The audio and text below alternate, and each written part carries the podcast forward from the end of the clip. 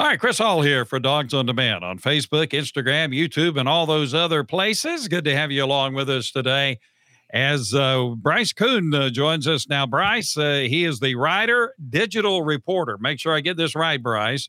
At LSU Tigers on uh, 247 Sports, he covers the LSU Tigers. And of course, he hosts the Crowded Booth uh, podcast. Uh, Bryce is on our program today. We're going to talk a little SEC football and compare Georgia with LSU. Bryce, welcome to the program. How you doing, my man? Oh, doing well. We were joking, Chris, before we started. Where is it hotter, back in my home state of oh. Georgia or down here? Heat index. I just looked in between us talking about it. 103 today. So yeah. it's uh it's it's a toasty day. You could probably I'll make dinner outside. Uh, just yeah. throw it on the pavement, and we'll we'll go from there. there you go. uh, well, the, as we record are recording this, I think we're at about 92 degrees where we are uh, in South Georgia. So you know it is summertime. You know, the mm. the first of July coming up very soon, and so let's don't complain too much about it. But when it when it's just day after day of oppressive heat, like you guys are having in Texas and Louisiana, it does kind of grind on you a little bit. Uh, of course, now you're covering the LSU Tigers for 247 mm-hmm. Sports. Tell me a little bit about uh, you know how that uh, new gig is going, and are you loving it uh, down south in Louisiana? Oh man, it's uh it's going well so far. We were joking, been here about three weeks. We've been in the heat advisory every single day since. Other than that, uh no, it's been going really well. And look, it's a chance to cover a program that obviously uh, made it to the SEC title in Brian Kelly's first year. Uh, we were talking beforehand. We have the baseball national championship parade tonight, women's basketball. So I think anytime you get a chance, especially as a kid growing up in SEC country, uh, to cover a, a, proud program, a program with a rich tradition and a die-hard fan base like this. It's uh, it's pretty special. So excited to kind of get going down here in Baton Rouge. Been covering them remotely from Georgia, and then moved down here with my wife. And uh, man, we're we're enjoying it so far. And I'll tell you, Chris, next time you see me. Uh, I'm hopefully I won't be heftier. Okay, the food oh, down here it's, it's a real thing. It's a real thing down here. They pay no attention to calories or anything like that. So you know, and, uh, and if you start to using that Cajun uh, brogue on me now, you know, we may have to call timeout. But I got you, got you. That's yeah. the editing. I, I love that. I, I love that uh, that talk. Indeed. Uh, speaking of uh, LSU baseball, just won the uh, national championship. Georgia has you the new head mm-hmm. baseball coach of the University of Georgia, Wes Johnson. the LSU pitching coach for this year. Well, what can you tell us about uh, Wes, and uh, what kind of uh, baseball coach is uh, the University of Georgia getting? Yeah, I really liked this hire for Georgia. I mean, obviously, it was one of those things that LSU kept close to the vest as Wes uh, wanted to finish out the run with LSU and see how far they could go. But you have to look no further uh, than the young man that will probably be a top three pick uh, next month in the MLB draft. It's Paul Skenes, who dominated coming from Air Force out of the portal. Uh, go back and look at the pitching performance, especially over the past week or so when LSU needed it. Um, look, offensively, you could talk a lot about this team, but when they needed it on the mound, uh, it was this pitching staff that came through, and you know they all give credit to Johnson, his ability. And I think the biggest thing, Chris, in this is look, Wes knew coming into the season they were going to have talent, and it was never a question of that. But in the multiple interviews we've done with him, he said you know, he spent time in the major leagues. I don't know if you know this. He took the LSU uh, midway through being the Minnesota Twins major league pitching coach wow. back in 2022. So he decided, said, Hey, I'm going to go ahead and leave during the middle of the season. That was a Twins team that was number one in the AL Central and that our Atlanta Braves just knocked off in a nice little series sweep. Yes. We'll get to that later. Mm-hmm. But I think the biggest thing that Wes likes to hit on is the mental side. And yeah. look, if you're going to win a championship as a pitcher, you have to be mentally more mature than the guy at the plate. And so, look, Georgia's going to bring in talent. It's a rich state in baseball, uh, but I think – getting over the hump and getting back to where they want to be in the SEC conversation, in the Omaha type of conversation, was a good first step. And I think uh, Georgia fans are going to be pleased with what Wes Johnson can do uh, through the portal and, and really revamping this Georgia baseball program. Yeah, man, we look forward to it. Wes Johnson, you know, he's a proven talent. And I think uh, I agree with you. I think it's a good hire hire for the uh, University of Georgia. Well, you know, uh, what are we, 60 something days away from the start of the college football season, believe it or not? And so let's talk a little bit about, uh, you know, college football. I, I noticed that uh, Coach Jim Harbaugh uh, from uh, Michigan, the Michigan Wolverines, they, they have incorporated into their practices what they call the beat Georgia segment of their practices, you know, and they yeah. have the the beat Ohio State segment. They, you know, that's been a staple for years. Uh, when uh, the Michigan team gets together, and I don't know what all that consists of. You know, maybe they look at schemes that Ohio State has, uh, you know, had in the past, and they kind of practice against that or prepare for Ohio State. Of course, that's their big rival. But now they have incorporated in their practices a beat Georgia segment, which mm-hmm. I guess they kind of concentrate on the University of Georgia. I'm kind of wondering now that you're covering LSU, Georgia back to back national champions, uh, setting the standard, yeah, for the past couple of years for uh, college football. I wonder how, you know, uh, uh LSU and teams like that, do they look at Georgia in that way and say, okay, you know, as we get together, let's think about a potential maybe somewhere down the line matchup with Georgia and how would we beat them? Is that the, is that something that you find maybe at LSU? And what do you think? Is that a common thing around the conference as they look at Georgia? Yeah, it's a good question, and I think Chris, you have to start off. You have to have a balance. Yeah. Uh, look, you don't want to obsess over uh, what University of Georgia has done. If you're LSU, Alabama, Auburn, Florida, Kentucky, South Carolina, Tennessee, any of these teams, but you do have to respect the fact that if you're in the SEC East, you're going to have to go through Athens yeah. at least, or have them come to your place and beat them. If you're in the SEC West, albeit you could probably still get two teams in the playoff, and as the playoff expands more uh, if you want that at least that automatic bid, you're going to have to have uh, a date with Georgia somewhere on the schedule. It feels like right now, and for the foreseeable future. So, specifically with LSU, you know, one of the biggest things when Brian Kelly came in last season was the ability to worry about yourself and improve yourself before start worrying about others. And look, that worked last year for them. They knocked off Alabama, wow. knocked off a Florida team down there, really turned around their season in Gainesville, uh, and then knocked off Ole Miss as well. That allowed them to get to Atlanta. So, you know, where does it stand now? Look, obviously, you're going to say for the past, what, 10, 12, 15 years, it feels like everyone say, what can we do to beat Bama? Look, there's going to be things you adopt. Uh, and now it's kind of changed to Georgia. Uh, the biggest thing adopting wise, and it's one thing that uh, offensive coordinator for LSU, Mike Denbrock, has been very open about is, you know, the evolution of the tight end position, specifically yeah. at LSU. Uh, you know, we all see what Georgia has in that room. Even with Darnell Washington leaving uh, and a couple other guys, they still have Brock Bowers. They still got a litany of talent. Oscar Delp behind them, and more to come. LSU kind of started that last year. They got Mason Taylor, if you remember the kid that caught the pass uh, to tie the game and then win the game in overtime. They started to add some more weapons there to become more diverse. And, you know, I think that it's something where you're going to see teams shift with the changes of the game but maybe obsessing over a specific let's say logo on the side of the helmet is not the way to go. But right. I, I, guarantee you this: if LSU wants to get to the national title game with a schedule that's over there in Athens, you got to feel pretty solid that you're going to have to face yeah. uh, Georgia and Atlanta, and maybe at least one time, maybe two times, to kind of throw up that national championship trophy this season. You know, and speaking of the 2023 season for LSU, well, let's just start off with the game, right? Yeah. Sunday, September the uh, 3rd, with Florida State you know, Florida State, uh, a lot of people have high anticipation for Florida State and uh, maybe a team that's uh, back perhaps to where Florida State has been in the past. Uh, man, you know, compared to what Georgia is going to open with, with UT Martin, uh, you know, uh, you have LSU and Florida State. That game maybe will set set the the standard for the season for mm. both of these teams. Uh, what what is LSU saying about Florida State? Well, the biggest thing is they're still remembering what happened in New Orleans last season. Uh, obviously, uh, a hard fought but a tough loss for the Tigers uh, down there in their own backyard. Now they get to head to kind of, I guess we'll call it Tallahassee's backyard. Uh, I guess you could say Orlando is that, not quite. But, you know, the big thing is LSU's got to go into this game knowing this one thing. And we're going to talk about this on our podcast and then continuing to go. And I'll say it here while this game definitely sets the tone, it doesn't make or break. You still play in the SEC, there's still a path. I would say, arguably, this is a bigger game in the sense of make or break a season for Florida State. Uh, just with the quality of competition they're going to be facing, obviously, they're going to have Clemson on the schedule. Uh, but outside of that, I mean, this is a resume defining win. And many people think it's going to be maybe a top five matchup. Uh, most definitely feels like a top 10 matchup. Look, there's a lot of steam heading into this game. And, and, I think if you're LSU, you feel good about where you are. And look, there's obviously some still some guys on that roster uh, Jayden Daniels, the biggest name yeah. that uh, feels like he wasn't at full strength. It was his first game in the purple and gold. And so now, a year under his belt, newer to the system now, uh, I'm going to be excited to watch what those guys and, and how they try to handle business down there, Orlando.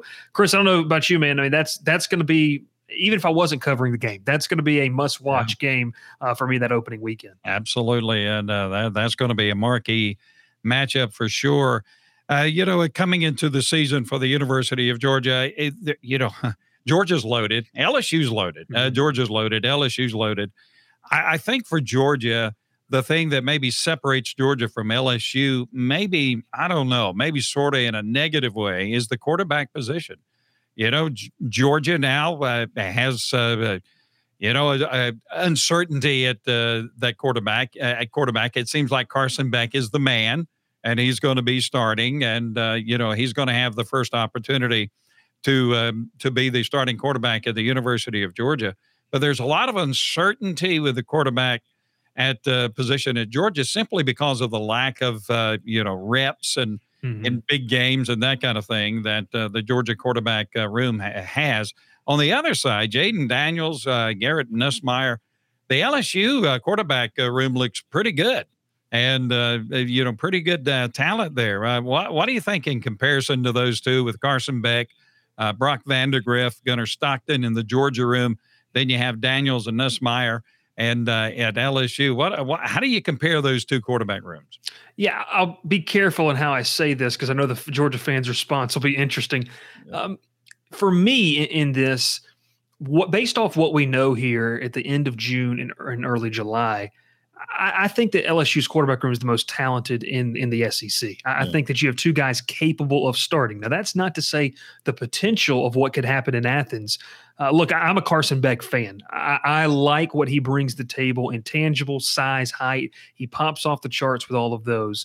But I think what you have down in Baton Rouge, if you know, God forbid, something were to happen to Jayden Daniels, Georgia fans saw it, LSU fans saw it in Atlanta back last December. Nussmeier's a guy that can go and sling the ball around and and he can make some plays. So you feel good about your depth there at quarterback.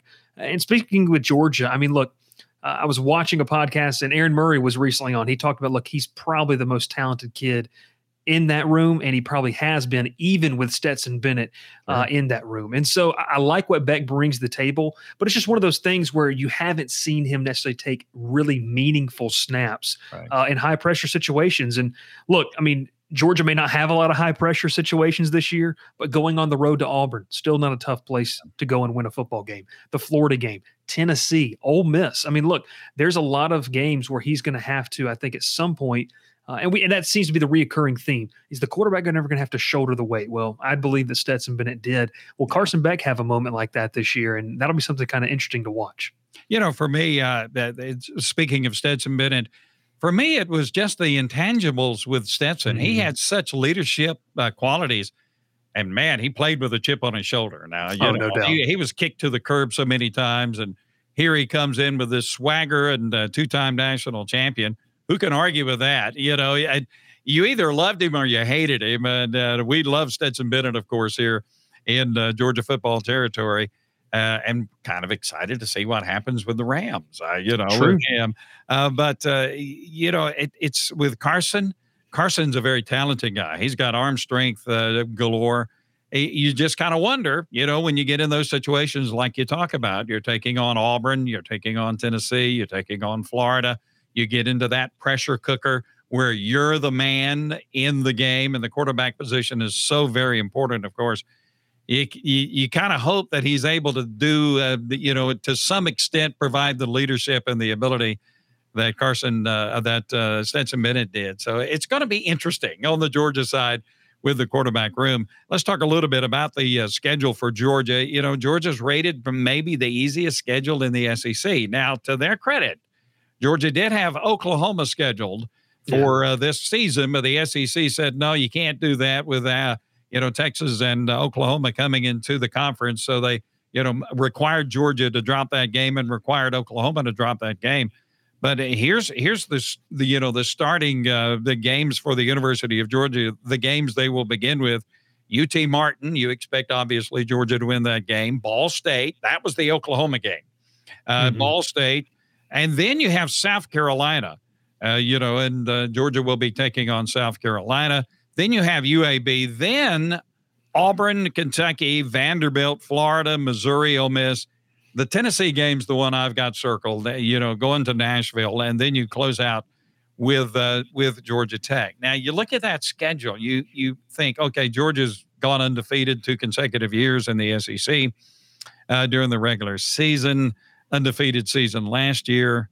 You kind of look at that, that and say, if everything falls into place with the talent that Georgia has, I don't know. You may be looking at another undefeated season, which would be, you know, stratospheric mm-hmm. as far as the history of college football. Georgia has that potential. As you look at that schedule, you know, Tennessee, maybe, um, Ole Miss. Uh, uh who do you think is going to be the biggest challenge to Georgia? Well, I think going to Knoxville is going to create the environment that a lot like we saw when Alabama traveled up there. Now, do I think that this year's team of Tennessee is as talented as what Tennessee had last year? Uh, not necessarily. I, I do believe that when you look at what Georgia has coming in talent wise, we talked about it. They're absolutely loaded once again, seemingly every single position. But what Georgia has coming in on their side is they've got some veterans that can help calm the nerves up there uh, in obviously in Knoxville. So the Tennessee game, I want to see what Joe Milton looks like before they go into that. That could obviously be one. Uh, look, anytime you play Lane Kiffin, you know there's going to be yeah. a potential for an offensive explosion. So, what does Ole Miss look like by that time of the year? And listen, I want to give credit where credit's due. Uh, Hugh Freeze has recruited very well uh, at Auburn, and, and they've done a good job in the transfer portal. The equivalent of bringing in an entire new offense uh, yeah. was what Hugh Freeze has done. So, really, nobody knows what Auburn's going to look like. And I mentioned, I grew up in Columbus, Georgia. I've been to countless Auburn games. Uh, whether you're a Georgia fan or not, it's a great environment for a home Auburn Tiger fan. And I remember, still remember going there uh, in the 2017 season when they blew the doors off Georgia, yeah. and I was wearing red and black. And yes, I got heckled the whole way back to my car. But I'll tell you this: it's one of those things where it's really easy to pick on the schedule of Georgia. And like you mentioned, it's not necessarily their fault. They were supposed to have the game with Oklahoma, but fans are going to key in on that. But I'm always in, in, interested to see how that dynamic changes when we get to maybe, let's say, middle to late September. Yeah. Because there's been several years where that conversation has been had, and maybe it's a trip to Lexington to an undefeated Kentucky team that's within the top fits inside the top 15, or maybe you know a trip to Missouri that was a lot tougher for Georgia last year than a lot of people anticipated it's easy to look at the preview magazine and say this is really uh, you know a cakewalk for them. And i do believe that georgia has a great odds to go uh, undefeated. But what i do also believe is that maybe the opinions of some of these games will change by the time we get maybe two or three weeks out uh, from that matchup. Yeah man it, it's just you know it's college football so who knows who knows you know who would have thought that tcu would have made the national championship game last year and that's what makes uh, college football uh, so much fun and it's the sec for heaven's sakes and mm-hmm. you know mm-hmm. when you go on the road against the any team in the sec man it's a dogfight and it's the grind of the season now looking at lsu's uh, schedule you have that that big matchup with florida state grambling Mississippi State, Arkansas, Ole Miss, Missouri, Auburn, Army, Alabama, Florida State, Georgia State, and then uh, Texas A&M. Listen, that's no cakewalk itself. Uh, that that's a pretty tough schedule uh, that uh, LSU is going to be facing. Uh, you know, obviously Alabama is going to be the big challenge in the SEC West. Uh, what are what what other teams in the SEC West are going to be maybe a challenge for um, LSU? Yeah, uh, look, I've got the schedule up here right next to me, and one date that my family has circled. I've got a couple cousins that go to school here. We just mentioned them earlier. Is that game against Auburn? Uh, look, they're a big wild card in the SEC this year for me. If if Hugh Freeze can find any early momentum in the season for them, look, you know that that fan base travels well. Uh, the home games are going to be uh, raucous, but them coming down to Baton Rouge is, you know, and we can talk about this, and I'm sure you already have the SEC schedule reveal, I was kind of hurt that I don't get to see Auburn and LSU be maintained because growing up in Columbus, 30 minutes from Auburn, and, and watching those games as an innocent bystander, it's one of the better conference games of the year every single year. Yeah. Uh, they're low scoring. They seem to be ugly, but it seems to be that kind of throwback style to old school SEC football that we saw in maybe the early 2010s and the late 2000s. I think that when you see that matchup of them coming into town, you sandwich that in between a game that look is going to be physically demanding and playing Army, uh, and then a bye week. Look, the one that everyone's excited for is the road trip to Tuscaloosa. Yeah. Can LSU do what they did last year without the home crowd. And that's been kind of the debate back and forth on social media between Alabama and LSU fans say, hey, come beat us at our place. And look, LSU fans, uh, you know, would love to chance to do that, would love to try to do that. The last time they did that was when they had that historical run back in 2019. So I- am excited to see what this schedule looks like. Uh, and then one more game that is going to be circled on the calendar is obviously the matchup against Texas A&M. Uh, I know a lot of people may not remember this, but if LSU would have beaten A and M last year and not lost that uh, Thanksgiving weekend, and then somehow beaten Georgia, they probably had one of the best cases to be a two-loss SEC champion inside the playoff with who they had beat in their schedule, and it would have been a real argument to have. Uh, that kind of ruined that opportunity for them going on the road to College Station. So A and M coming down uh, to LSU in Baton Rouge, you know it's probably going to be a night game. I haven't been to one yet, Chris. I'll let you know when I do. But oh, they yeah. say there's there's nothing like a night game in Death Valley, the true Death Valley down here in Baton Rouge. But look, it's a loaded schedule. Uh, you know, I, like I said, Auburn is a team for me that's going to be a wild card in the SEC West this year. Uh, you know, outside of that, we talked about Ole Miss what does Mississippi State look like? You know, they've got a veteran quarterback in Will Rogers, but what are they going to look like kind of with the tragedy that, you know, plagued them this past offseason? So it's going to be a fun year for the SEC, Chris. And, you know, for a lot of us folks, I think you are included in this with me.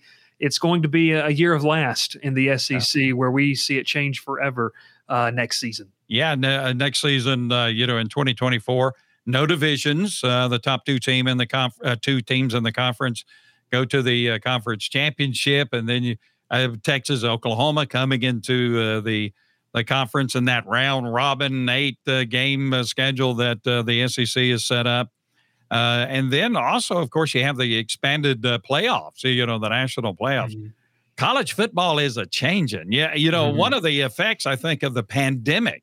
A lot of this started with the pandemic, with the transfer portal and uh, then the NIL came along, and then you got all of this going on. College football is changing with the realignment of conferences and teams going into different conferences. Uh, you know, it's just, hey, hang on. Uh, who knows what'll happen in the next few years for sure. In recruiting, uh, you guys at 247 Sports currently have uh, in the 2024 rankings Georgia at number one with the number one recruiting class. Then you have the usual suspects of Ohio State, Michigan, Florida, Notre Dame. Penn State, USC, Oregon, then at LSU at number nine. So, uh, you know, Georgia is, is, stacking up again, again uh, for 2024. What about LSU? Uh, how do you like that recruiting class uh, that's uh, coming in for 2024? Yeah, there's been a big emphasis that was kind of lost towards the end of the Orgeron era and obviously in the beginning of Brian Kelly's. If you if you go there and you panel between the 2023 and 2024 class, the biggest shakeup you're going to see is the amount of kids inside the state of Louisiana that are going to be committing and coming to LSU. That's a huge, huge deal. Look, uh, there's a reason the state of Louisiana has the most high school talent and the best high school talent per capita it's not my fact. That's 24 7 sports fact. Per capita is the key word there because yeah. I know there's a lot of talented states, and I am sitting in the camp of where Georgia is probably the best in terms of overall talent.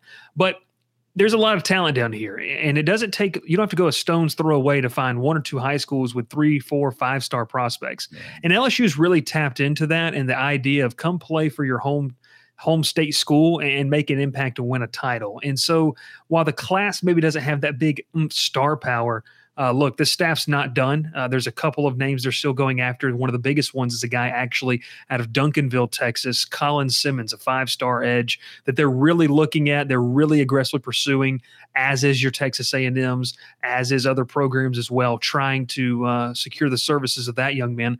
And he kind of feels like a domino effect. If he commits, uh, he's a guy that's going to bring in a couple of the four stars and some high level players.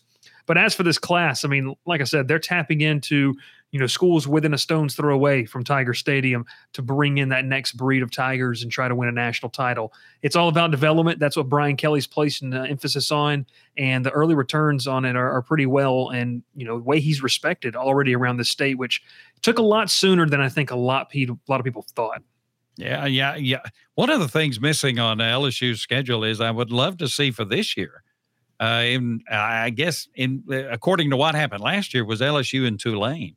You know, with oh, Tulane oh, with that big win over USC in the in the bowl game. Uh, man, I would love to see that. Can't we work that out somehow, some way? I talked with some folks uh, at a camp last week, just some LSU staffers who obviously Tulane was one of the schools there. They opened it up to all the schools, uh, Division One, Division Two schools in the state of Louisiana to come, you know, scout kids. And there were some Tulane staffers there, and I talked with a couple people. They said, "Look, Tulane would love to play us." But LSU is one of those things where you know the way Tulane's playing right now, and the way that program trajectory is continuing to go up, it's really a lose lose situation. If you win the game, people are like, "Well, you're supposed to beat them." If you lose to them, it's like, "How did you lose to Tulane?" So, you know, that, that's an old rivalry though. The, the battle of the Tiger Rag down here.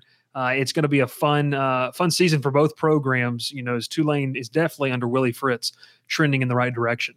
You know, I was I was reading, and uh, we'll close with this. I was reading an article by Gavin Patrick. He's a well-respected uh, writer in uh, in uh, for college football, and he, he says this kind of interesting. He says Georgia, neither Georgia nor Alabama will make the college playoffs this year. He says, mm. you know, uh, with the uncertainty at quarterback for both programs. And uh, with the schedule somewhere down the line, Georgia's going to blow it and Alabama's going to blow it uh, with only four teams making it. And then he said, you know, if Georgia and Alabama does not make, and uh, that's his projection, Georgia's opening at number one in the country in almost every poll. But he says somewhere down the line, Georgia's not going to make it. So who will make it if Georgia and Alabama do not make the college playoffs? And his uh, his pick is LSU and uh, maybe Texas A&M coming mm-hmm. out of the West. Kind of an interesting perspective, isn't it? Yeah, interesting. Sure. I mean, I think there's a lot of people that if you said Alabama and Georgia are not in, who is uh, LSU may be the obvious third option just with what they did last year, the talent they returned. Uh, but you know, with A and M, you know, a lot of us sat here a year ago, myself included, and said, "There's no way this team loses or, or wins less than seven or eight games." I mean, just the talent they have. And look, a lot of that talent left this past year uh, through the portal. But sometimes when you lose lose players, it's not always the worst scenario. Look, there were a lot of behind closed doors issues with A and M, a lot of locker room issues that they had to deal with some uh, in season suspensions. But I think the biggest thing for A and M in this sense is you got Bobby Petrino. What does that mean for you? Was that what you needed to get this offense over the hump? We'll see. Uh, but look, the potential's there. I mean, you, you go to 24 7 Sports' uh, talent composite rating. A&M is up there. The Aggies have a lot of talent, but can it gel? Can it make a move? And while folks might be surprised if they were to make the playoff, I certainly would be. When you really got behind the scenes and you looked at the amount of talent they have on that roster, it wouldn't be out of the uh, realm of possibility to say, hey, this is a team, if they put it together, can go really far. And you got to think if Jimbo Fisher, if if A and M does not have the season that you know they anticipate, isn't he the one coach or one of the coaches that's really on a hot seat, even with that big buyout? You know, multiple millions of dollars. I think uh, I think he better produce this year at Texas A&M, don't you think? Yeah, I think it's down to like what 78, 80 something million yeah. this year. It's something ridiculous. Yeah. Uh, but no, I mean, I think this is a make or break year, and that's why you saw him bring in Petrino to try to take the role of that offense and develop them more. Find yourself a quarterback that really has evaded this program. I mean, you could argue realistically since the consistent days of Johnny Manziel. I mean, I don't know that they've had a guy there that they really truly felt was the consistent and complete starter they needed at all times. But look, the SEC season, like you said, is so near. We're about three weeks away from SEC Media Days. We'll be up in Nashville. It's going to be a lot of fun. Uh, Chris, I know that uh, I know Georgia fans are raring to go to defend what that third potential third straight national title. Who would have thunk it, man? I, I mean, you know, with 40 years in between, then you have two in a row. I just, you know, we're still pinching ourselves up here, and like, and then you look at the, you know, your roster, and you look at what's coming up, and you say, could it possibly be three in a row? Now that's la la land for sure. And uh, but we'll have to we'll have to see if it happens. And hey, if it happened once, if it happened twice, who says it can't happen a third there time? There you go. And there you go. Uh, well, Bryce, it's been uh, great to catch up with you. Uh, good luck down in the heat in the gumbo country of uh, LSU, and uh, take care of yourself. And it's always good to catch up with you. Thank you for being with us on our program today. I appreciate it, Chris, as always. Thanks so much for having me on. And uh, man, just ready for football season. I'm sure we'll talk again soon. Yes, we will.